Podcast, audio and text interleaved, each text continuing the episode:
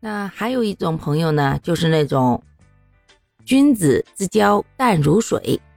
没事呢也没什么吃呀喝呀，或者说是相亲相爱的戏码，但是呢就是淡淡的，大家在心里面都有彼此存在。提到这个人呢，或许会很久没有见面了，依然能够会心一笑，把他放在了自己心里某一个不容易被别人窥探到的小角落。但如果朋友真的有什么事情的时候呢，他们也会挺身而出，愿意啊为自己的朋友奉献属于自己的一份力量。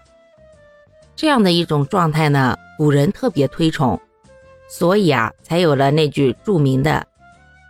君子之交淡如水，小人之交甘若醴。其实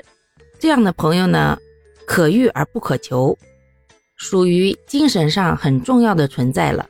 或者可以称之为知己。而人生呢，得一知己就足矣了。可想而知，遇到这样的精神各方面都契合，并且不在乎外在形式的朋友，那是有多么的难得了。